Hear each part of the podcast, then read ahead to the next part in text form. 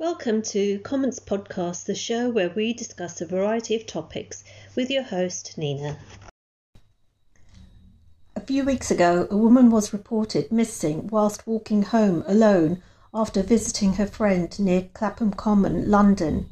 It was not too late, only 9 pm, and she had been walking along a well lit route and had even made a phone call to her boyfriend to let him know she would be arriving home soon.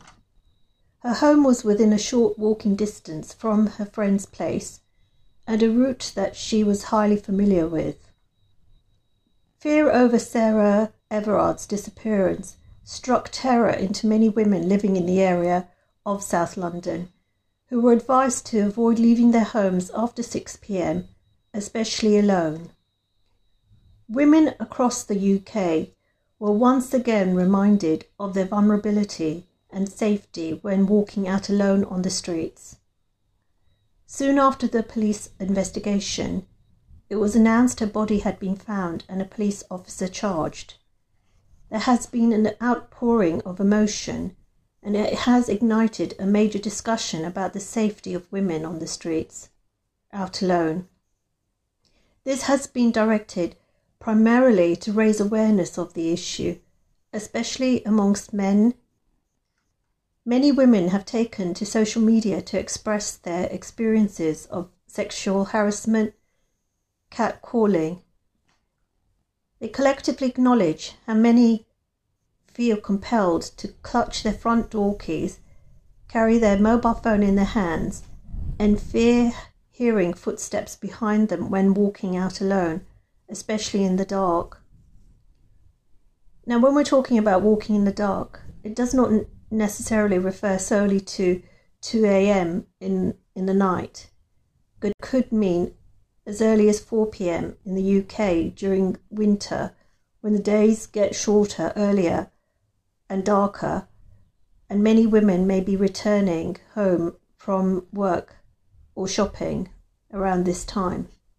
On the Saturday, despite lockdown restrictions, hundreds of women gathered around Clapham Common in London to attend a candlelit vigil in Sarah's memory.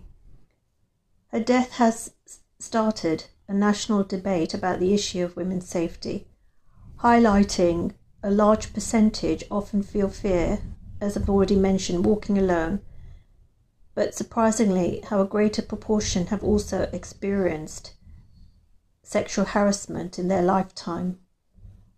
The large numbers of females speaking openly about their experiences highlights what a major problem this has been for many decades and still is currently.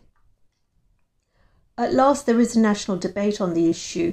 Men too are getting involved in the discussion about what can be done.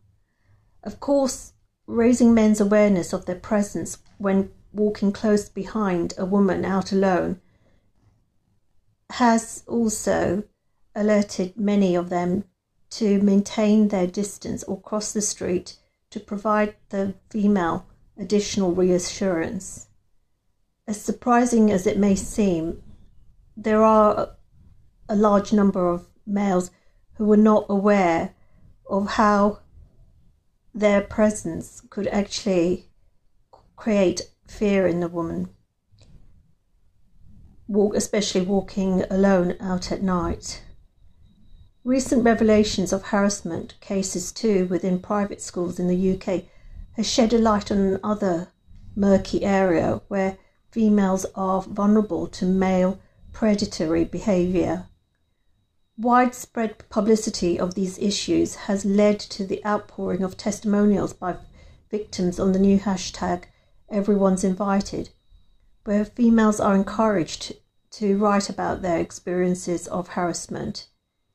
It has highlighted not only the predatory behavior of these males, but also the emotional impact their actions have had on the females, in some cases, decades later.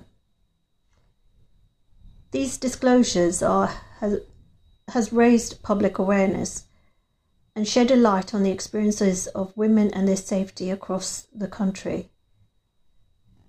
At last, we are having a public conversation to confront and challenge men's perception of what construes harassment, but also for them to learn how they can just easily modify their behaviors to offer further reassurance to to women out alone.